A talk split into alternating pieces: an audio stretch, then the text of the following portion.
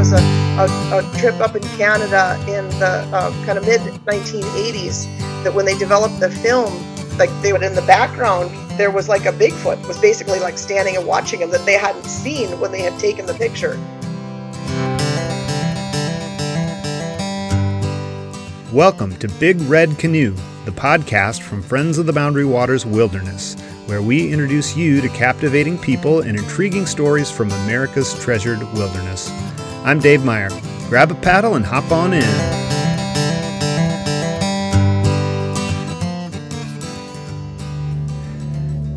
As the sky darkens and the water quiets at dusk in the boundary waters, it's time to share stories around the fire after a long day's paddle. But instead of telling fish stories or reminiscing about trips past, you might try to give your kids or trip buddies a little scare. After all, you're all alone up here, and there might be something lurking in the woods, under a submerged log in the quiet bay, or even in the sky itself.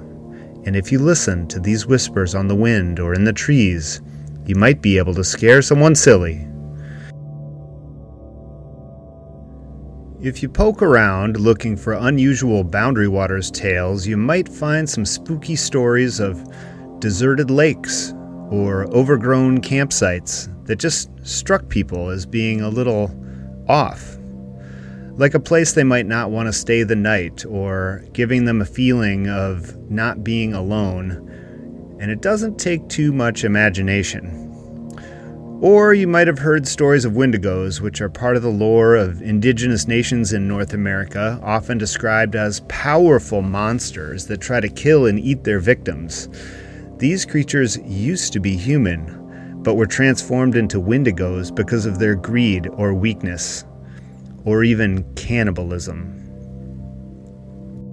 So, this past year for Halloween, we wanted to find out if any Boundary Waters fans had any scary stories to share, and we partnered with Lake Monster Brewing, who agreed to give a grand prize of a year's supply of beer to the top story. And they'd brew a beer to commemorate the Boundary Waters monster on a can. Well, friends, I'm here to tell you that that beer's ready, and it's named Jackerwocky after our winning entry an axe wielding, moose antlered lumberjack apparition that's set to release April 27th. We'll be there at the tap room in St. Paul, and it'll be available in liquor stores in the Twin Cities and the Northland.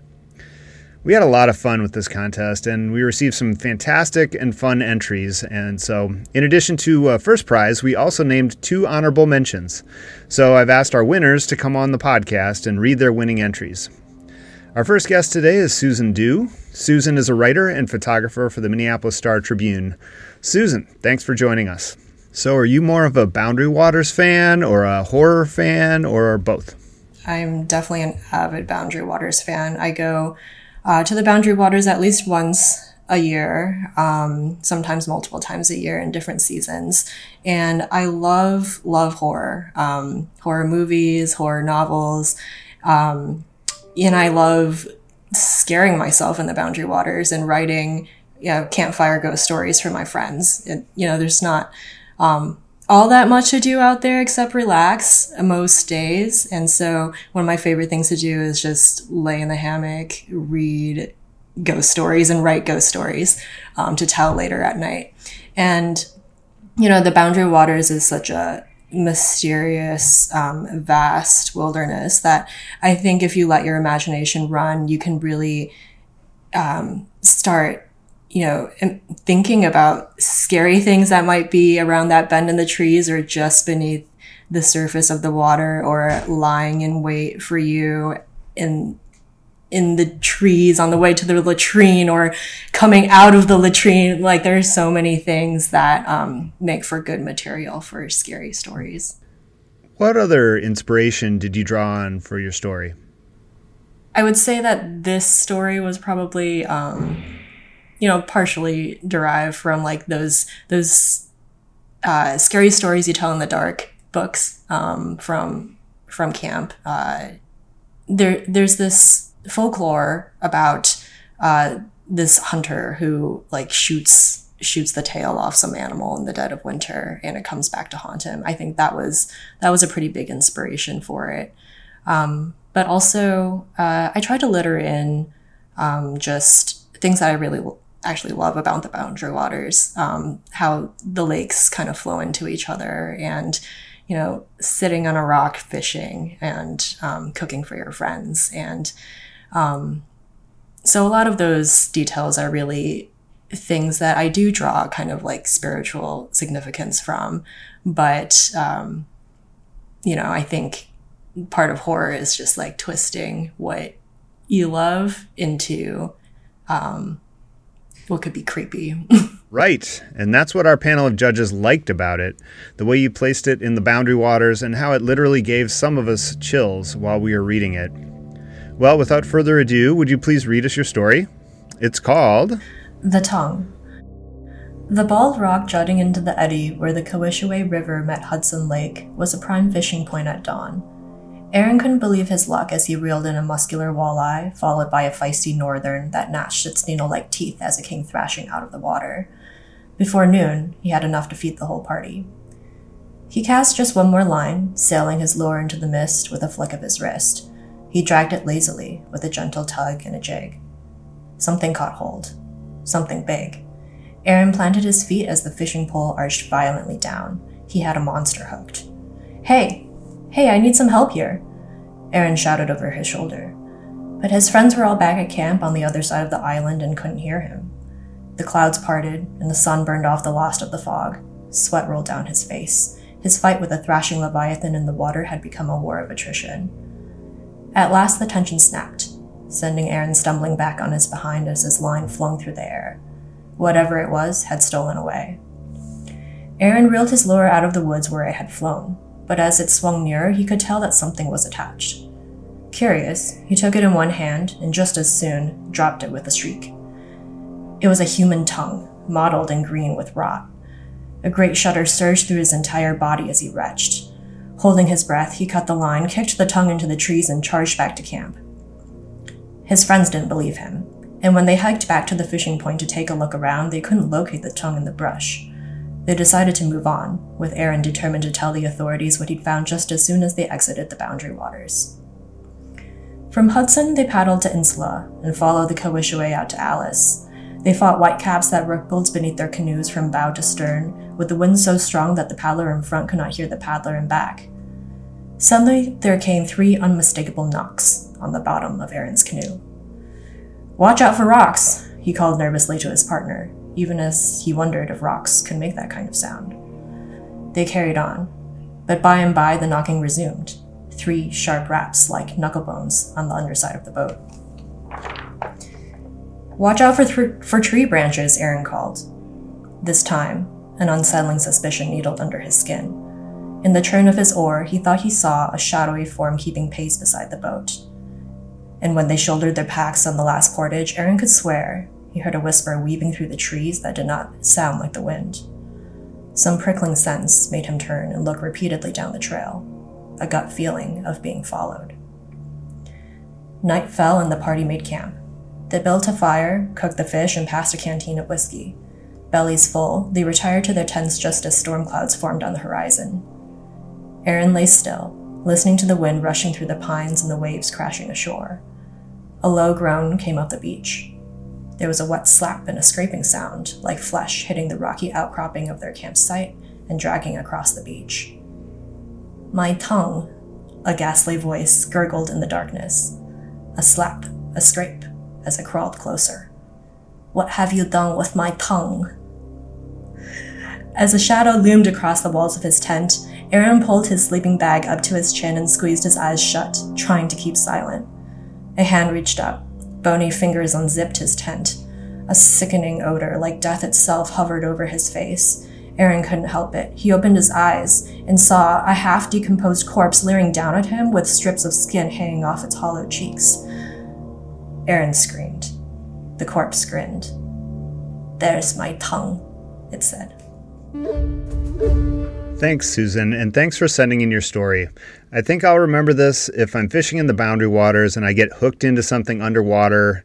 If it's not giving way, maybe I'll stop pulling at it and just cut the line. We're going to take a short break here to hear about something that's real life scary. We'll be right back. No copper sulfide mine has ever operated without polluting the surrounding water sources.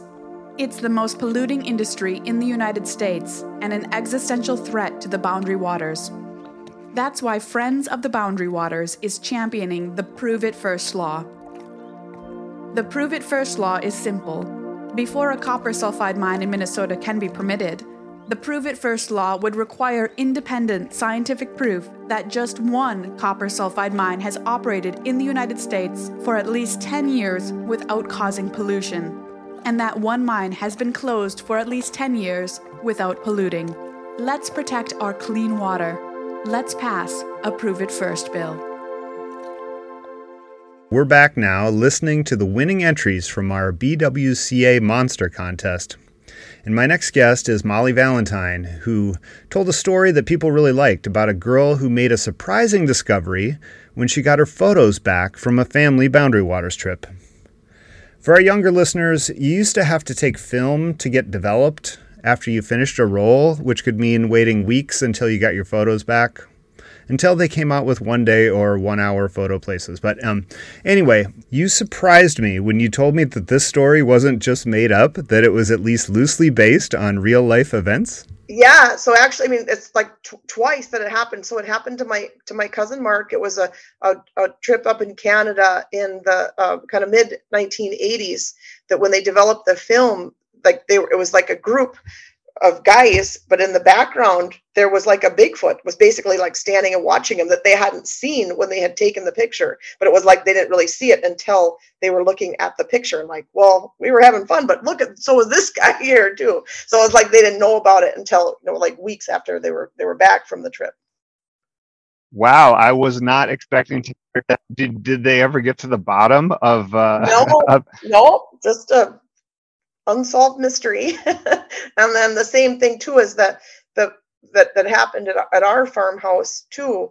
It was like this image of these like it just looked like they were like looking out of the window of the house. So it was kind of like a reflection, and it was like a Bigfoot family. Basically, there was like varying sizes, but that's where you could really see like the expression in their eyes. And so I think that always kind of stayed with me of just like you felt like you kind of wanted to tell people about it, but you kind of didn't because you just thought you just needed to keep that private too. Like whatever that was, just just leave it alone. Just seemed more the thing to do. Still have the pictures? Well, I it's a phone that it was like a I've still had that phone, but it was like I never had it like developed, and then I don't have like the charger for that phone anymore. You know, like when you change the SIM cards for it too. So I never like uploaded it in the cloud, but it was like a picture from about 12 years ago that was kind of like on an earlier form cell phone. So I feel like that was like dumb not to save it because it's kind of always something I tell people that, and then they're like, oh yeah, right. But then you look at it like, oh yeah, that's exactly what that is. It's like a Bigfoot ghost looking out at you. I mean, it was just really like very bizarre. yeah, well, send in that phone. We might have to get some technical experts on the case to see what they can find there. You're a teacher, right? I, I teach third grade uh, at Taylor's Falls Elementary. So, do you think that your connection with kids might have had anything to do with how you featured a child as the main character, uh, as well as kind of a Boundary Waters Bigfoot? Yeah, definitely. And I think, you know, a lot of kids really like Bigfoot, and that is a character that resonates with them. And so, when I write something, usually I want to try to write something that my that I can read to my students. So I kind of wanted to have like a scary element to the story, but I didn't want it to be too scary. And actually, like my students really like they like the story, you know, too. So that was that was kind of that was kind of fun. And when I showed them my uh, painting of Bigfoot, and they and they they like that too. So it's you know it's kind of fun to share those things with them. Excellent. Well, thank you for telling us about the inspiration and how you shared it with your class. Let's hear the story. For sure. This is You've got a friend. Uh, Rachel grew up in a family that loved wilderness. Since the summer when she was seven, her parents and brothers and sisters had traveled from St. Paul to the remote far north on their annual trip to the Boundary Waters. As the baby of the family, her trail duties were light. The pecking order was clear, and Rachel was more than satisfied in her role. She had the leisure to portage the lightest loads, to explore when the rest of the family was busy packing up the campsite each day after breakfast, when they cooked, cleaned, or when breakfast was cooked, cleaned, and eaten. Each member of the family connected to their BWCA time for their own reasons, and this time together in this most pristine and sacred place was something that they all looked forward to. Rachel held a secret and an ambition that she had kept to herself since that very first summer. When the trip pictures were developed, she had pulled out a very unique photo and had made the life-changing choice to keep this keep the secret that the image captured had revealed. The ripple effects of such a of such a splash seemed too great a risk. She had even taken care to take out the negative. As much as she loved and trusted her family, she sensed that this image was for her alone. Even at seven, she knew that some things were meant to be kept unknown. Her older brother Ryan took the bulk of the family photos, and this particular shot showed her father and her sister Tracy beaming with pride at the huge string of fish they'd caught that day. Rachel could remember how delicious they had tasted and how the sunlight had sparkled on the water that very day. When Rachel looked closely at the picture, she noticed the shadowy figure of a very large, dark, and hairy creature standing among the tall green trees. It was the knowing and pleading look in the creature's eyes that stayed with Rachel the most. This creature was intelligent. This creature had a soul. Rachel wanted to protect him, her, it, and yet Rachel yearned to know this creature. Could she do both? This summer, she was 17, and it struck her that this was the 10th anniversary of her family's first trip. Each summer, she could sense the creature's presence, even, even as her family laughed, played cards, bickered, and sang. It was on the seventh and final night of their trip that Rachel had asked if she could paddle alone to a small island near her family's campsite for the night. And to her relief, her parents agreed without complaint. She knew they were proud of her, and she felt such a freedom and a thrill as she set off alone. The water was clear and calm, and her paddling strokes were confident and smooth. She loved to see the water drips return to ripple the lake with each stroke. When she reached the island, she pulled the canoe up onto the shore, and for the next hours she searched the island, deep into the trees, certain that this was the time for her to come face to face with this creature, the one whom she long considered to be her friend. She walked back to the canoe and sat crying alone on the shore. If not now, when? She took off her boots and soaked her feet. Her tears turned to sobs that she'd held back for such a long time. The toll of this great secret had weighed heavy on her heart, and she felt a storm of emotions hurt, disappointment, anger, and even a tinge of fear. As she dried her eyes, she felt a lightness in her heart. A good cry was cleansing. She looked into her reflection in the water and confirmed what she had known for so many years. The form, the shape, and the figure reflected behind her. She was not alone. It was the intelligence, caution, and kindness in the eyes that assured her Rachel was with her friend. Great. Thank you so much, Molly, for entering the contest and sharing your story with us. Now, on to our winner. This monster story was more of a poem. It struck our judges as very literary and had its roots in some well known poetry, including, we noted, drawing from the cremation of Sam McGee. But our winner definitely made it his own and brought in countless Boundary Waters references as he created a new monster, the Jackerwocky. So, Congratulations to our winner, Brian Edstrom. So, Brian, tell us a little about how you approached this contest and how you decided to do it in rhyme. Yeah, I read The Cremation of Sam McGee, or heard it read maybe in northern Minnesota a long time ago, and I was a camper and staff member at at Camp Widjiwagan, and that's kind of a popular poem uh, among Widji folks, and I associate it very much with northern Minnesota. So when I saw this contest, I kind of immediately got it in my head that paying an homage to uh, the cremation of Sam McGee would be a fun way to do it. Did you ever get scared at all while you were writing this? Um, not so much. Well, I, w- I was kind of going for a blend of scary and sort of lighthearted and humorous at the same time, which is kind of how uh, Robert Service wrote The Cremation of Sam McGee. So hopefully I captured that. But I do have memories of hearing and telling ghost stories actually out in the and on Lake Lacroix, Lac Lacroix specifically, where I was quite scared in the tent at night. So um, it did bring back some of those memories for sure. Do you do any other types of writing? I'm a lawyer, so I write a lot. Uh, I do a lot of legal writing, but I I think a lot of lawyers secretly wish they could do more creative writing, and I'm one of them. And so I've kind of dabbled in trying to write stories for my kids and things like that, but nothing that's gotten any attention like this.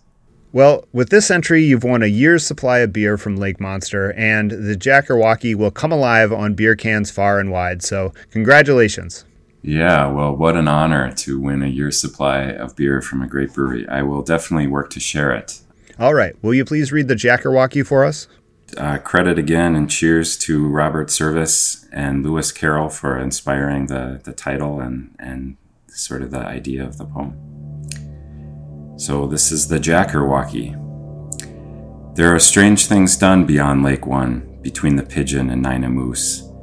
The Echo Trail has its secret tales that would make your stool run loose.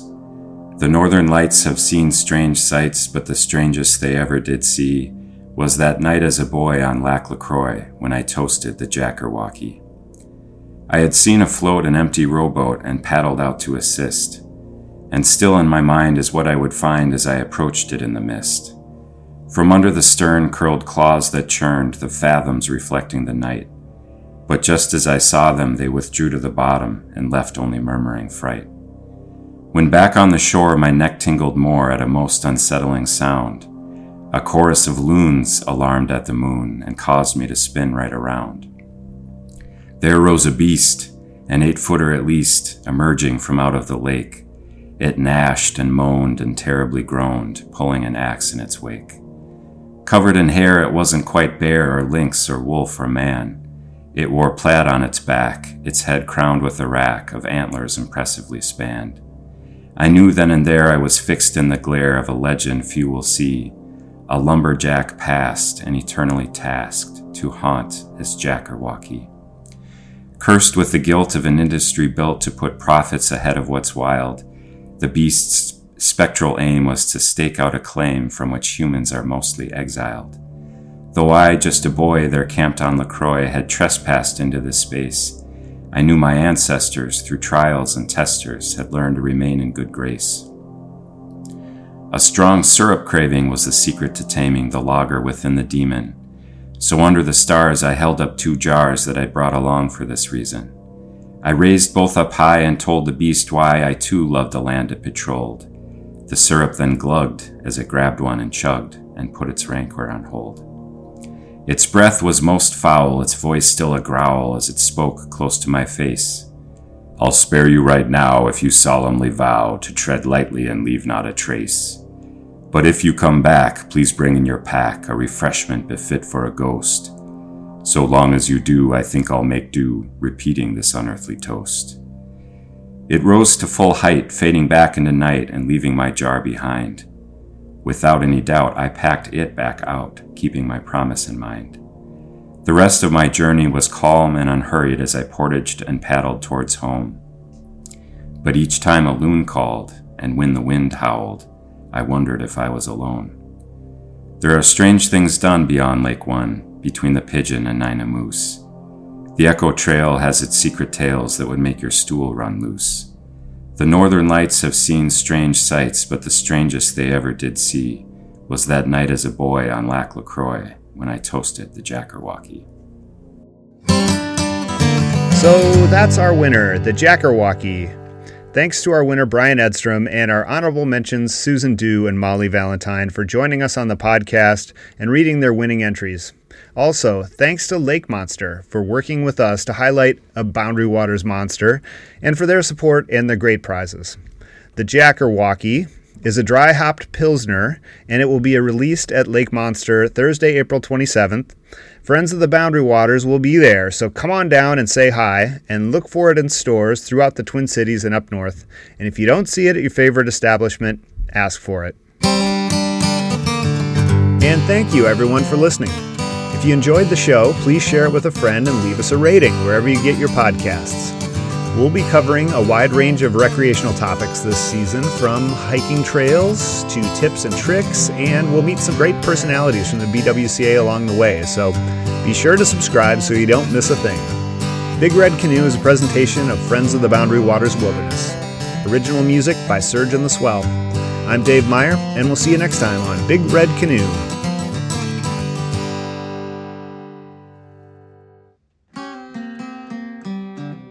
The Boundary Waters is more than a stunning collection of pristine water, trees, and ancient rocks. It's the people, the memories, the life changing experiences that make this wilderness such an important part of our lives. Connect with this special place by subscribing to Friends of the Boundary Waters newsletter or following us on social media. Visit www.friends-bwca.org to learn more.